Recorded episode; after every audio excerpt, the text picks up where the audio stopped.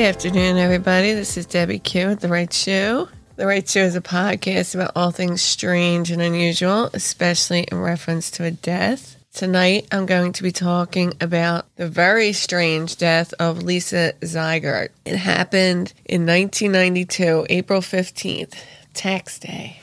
In the meantime, I cannot stop laughing because fucking Philadelphia continues to get many accolades. The song, I swear I should put it out as a hit single. It would catch fire but I would make it very terrible with what's going on, and then people would be like, ah, it would be not PC. But oh, it cracks me up. Um, the right shoe has been around for quite a while now. I try to get at least one out every two weeks. Sometimes that's not possible, but I've been doing pretty good lately. Hold on, I can close my door. My dog was blocking my view. Oh, navigating around this room is tough anymore. I got a lot of clothes in here. It seems when I stopped my addiction to drugs, I became addicted to clothes and jewelry. The right shoe, if you need to reach me, the easiest way is Instagram, the right shoe podcast underscore underscore. Just DM me or email me, debbieq at the rightshoepodcast.com. I used to have a link on a website, but I couldn't keep up with the website, so I, I took it down, unfortunately. I still have the template for it, but if I ever get time, I'll throw it back up. But you know how to get in touch with me. Email is the easiest way, or again, Instagram.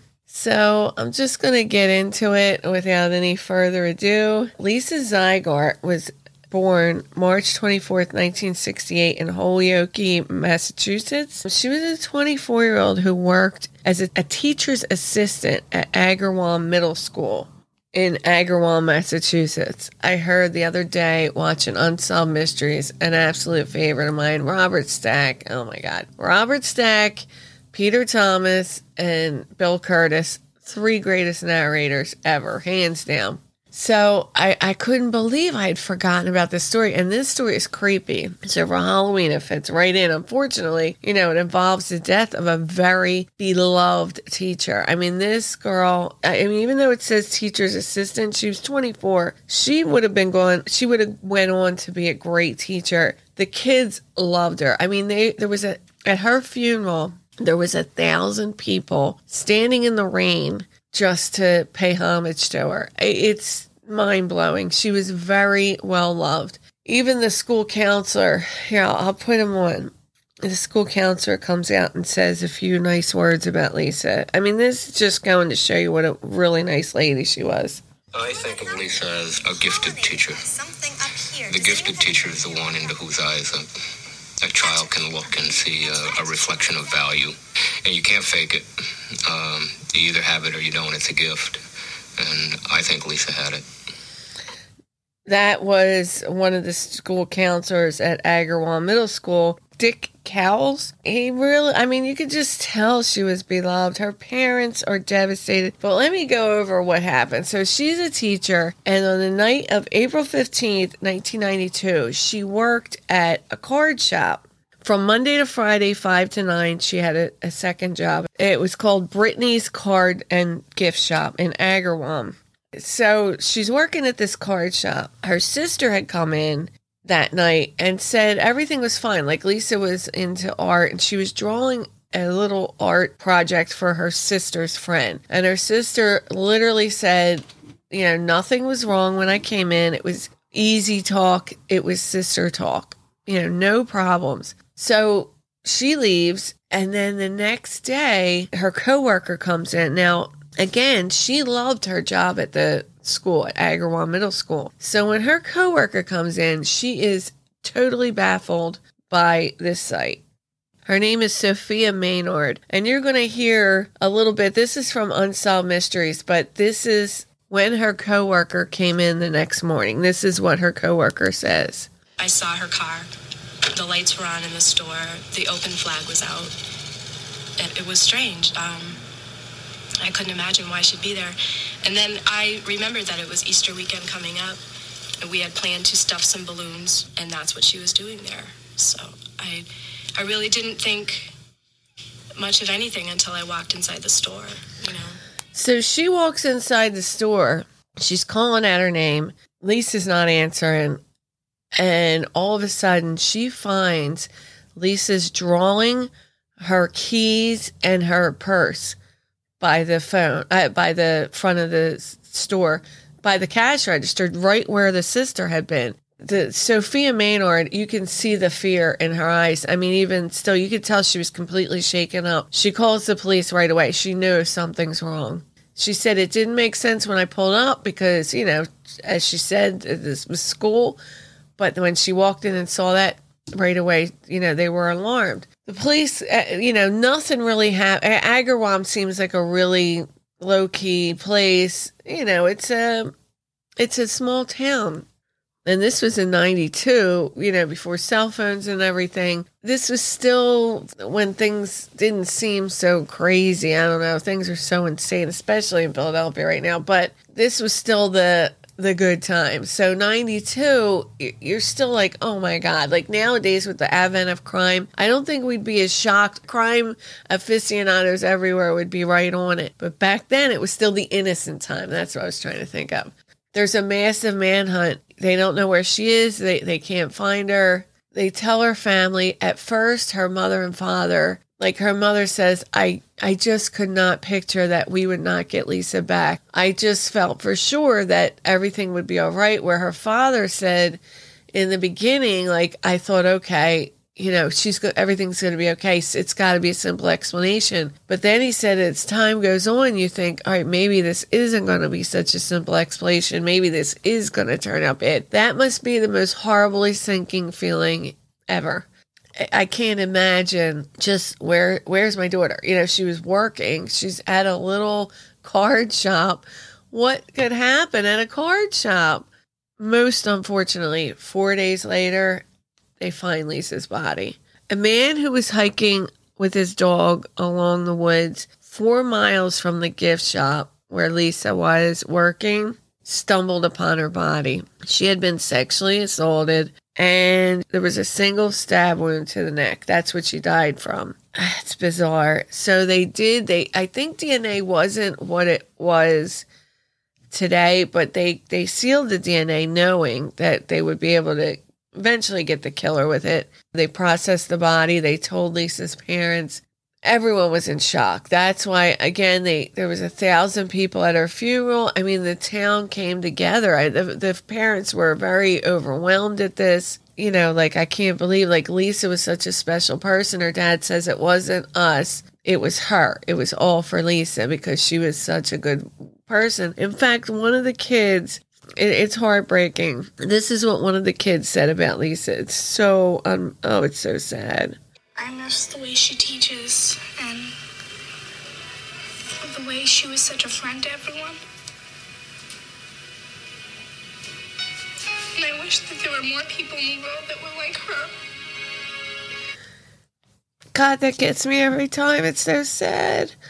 That was the the little girl. It's just oh my gosh, such a heartbreaker.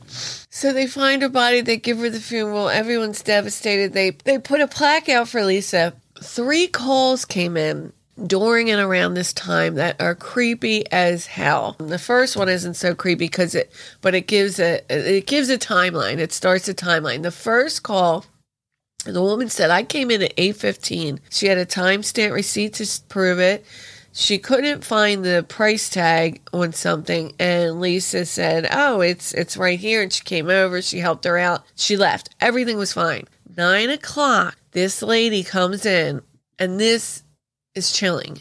She walks in. She calls out that you know, hello, hello. Nobody's there. Nobody comes. She hears banging in the back room. Now I'll get to that in a second. When the investigators went through the everything and had these phone calls, they found kick marks from Lisa's shoes. So she was kicking, trying to get somebody's attention. When that lady said hello, I just envisioned Lisa like kicking, like, oh my God, I'm going to be saved. Now, the lady said, I got creeped out. She ran out. She didn't really give it much thought until, Lisa, you know, they came out that Lisa had died. But I don't know if it's because it's now or because it's in hindsight, but I would think and hope that if I came into an establishment, especially like a greeting card place, I didn't see anybody, hear anybody, and then I heard banging noises and I'm yelling hello.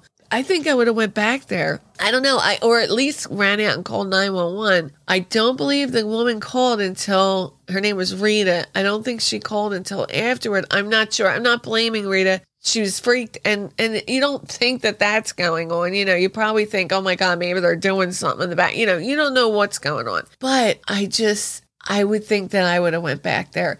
In fact, I know I would have because I was telling my husband that one time I walked into a it was 7-Eleven. It was in Wildwood. I was young, but we used to walk to the 7-Eleven from these apartments that we owned. And nobody was in the store and I always got Archie books. So I I went in and nobody was around. And I wanted to buy this Archie book, and I wasn't the type to steal, especially back then. Oh, I, I believe me, I had my day.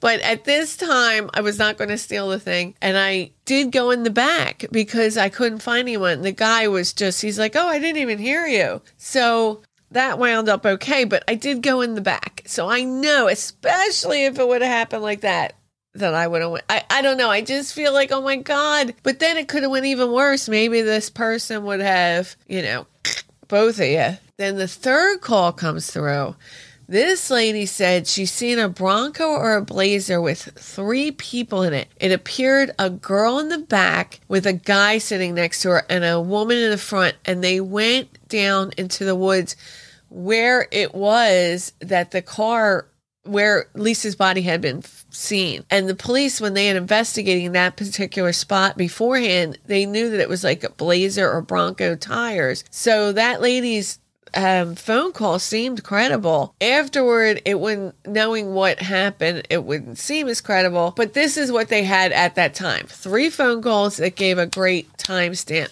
Eight o'clock, woman, eight fifteen, woman comes in.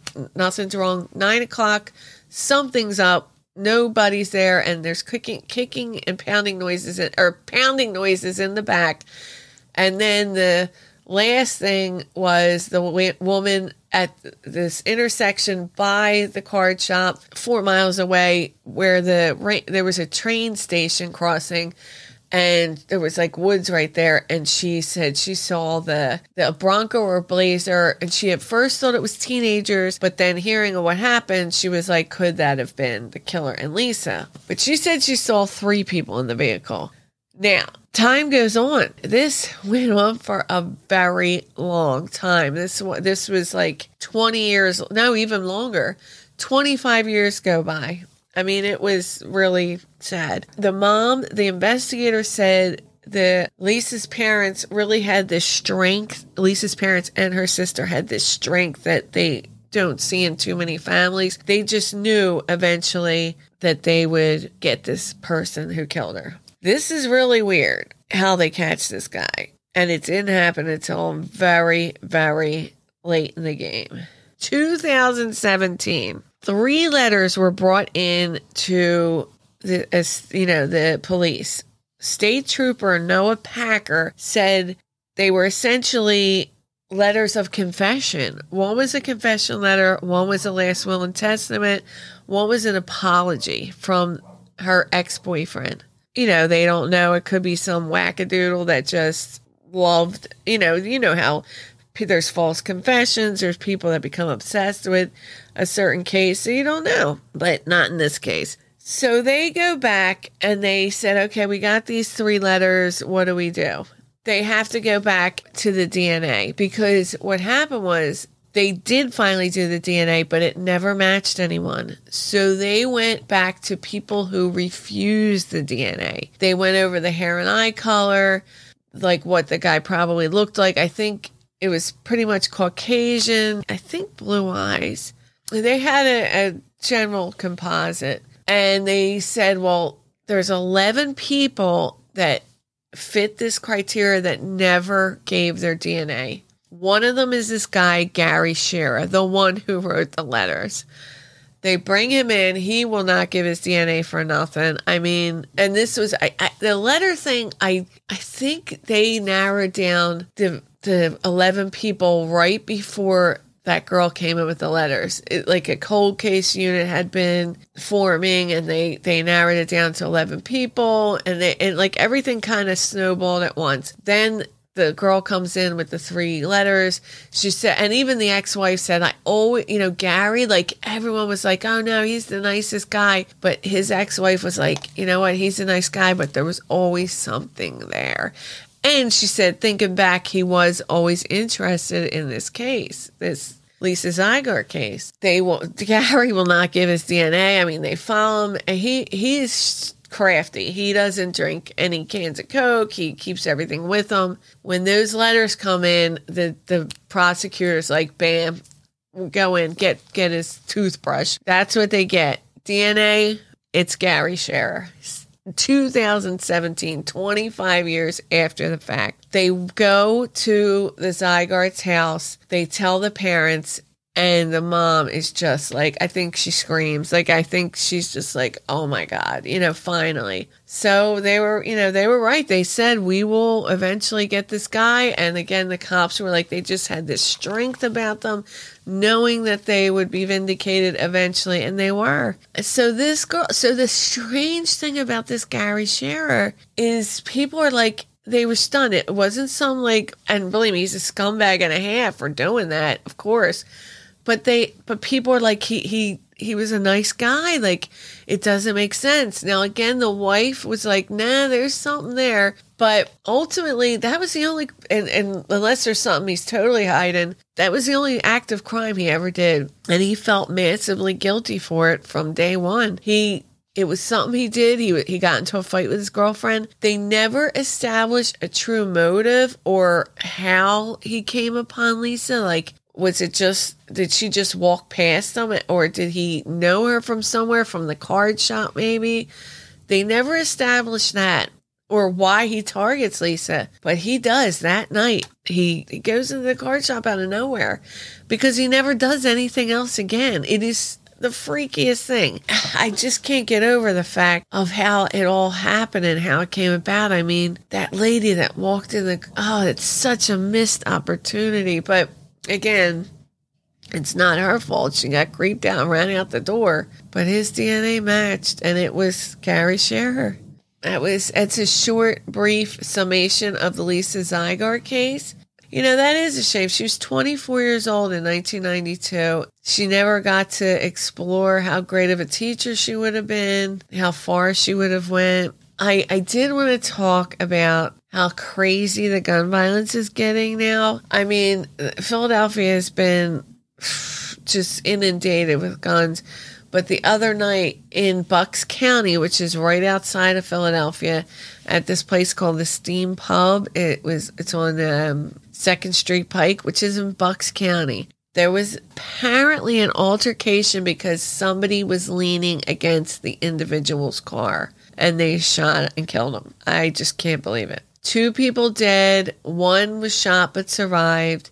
I mean, you can't even go. I, I just don't like your. Uh, it's just a mess. I mean, you can't go anywhere. You're just like constantly looking over your shoulder because it happens in cars all the time. Honest to God, today I was pulling out of my street and like when I, the way I go, I go through these streets and I'm like up at the very tip of where our whole little complex. It's not even a complex, but there's like a little area known as Winchester Park, and it's like at the top of that park, so to speak. And you can't see anything. Like you can't when you're when you're trying to make that right. There's so many cars parked that you just can't see anything. So I I'm looking, looking, waiting, waiting, and finally I go. Well, of course, the minute I go, there's a car coming down, they beep, and I'm like, oh my God, am I going to get shot because I went in front of this car? But fortunately, whoever the guy, the guy could tell I was having a lot of trouble getting past, and he, and I kind of shrugged like there was nothing I could do, and he kind of just waved like, I see it. But what if it was some psycho with a gun? I mean, that's the thing, you don't know. When I'm walking the dog, I I always wait for my husband now because I don't know. I, I don't want to walk the dog alone. It's really bad. I, I don't get it. I don't get the violence. It's crazy. The guns are crazy. And I don't know what you're going to do about the guns at this point because people can make them now out of nothing. You know, they make these ghost guns. It's not like before. Here, I know people are like, "Oh, take the guns away," but that's gonna, that's really, really hard to do at this point. And the only thing we're gonna do is take them away from law-abiding citizens that really need them. I don't know what the answer is there. It's terrible. It's a terrible, terrible situation. I just think if you, you're a parent with a gun, hide them. Hide the. We always had guns in the house. Hide the bullets from the gun itself. I never had an issue with the kids playing with guns. Next, I am going to do Sneout Phillips, which is a much more longer, complex case. I just wanted to do that Lisa one because I, I love unsolved mysteries, and I was watching it and I thought, wow, it's short, but god damn, that's crazy. And the craziest part is that girl walking in when there was somebody in the back. It really makes me think, like, what would I have done? Uh, I, it's really short, but I have been so freaking crazy busy. I'm trying to get them out, and I love that story. I mean, not that I love that it happens, but you get it. You are crime lovers yourself. It's just like a, an interesting story. I love you guys. I love everyone that listens. I've been putting up as much. I only have a couple TikToks out there, but they're out there. And uh, this is Debbie Q with the right shoe, and I will see you later.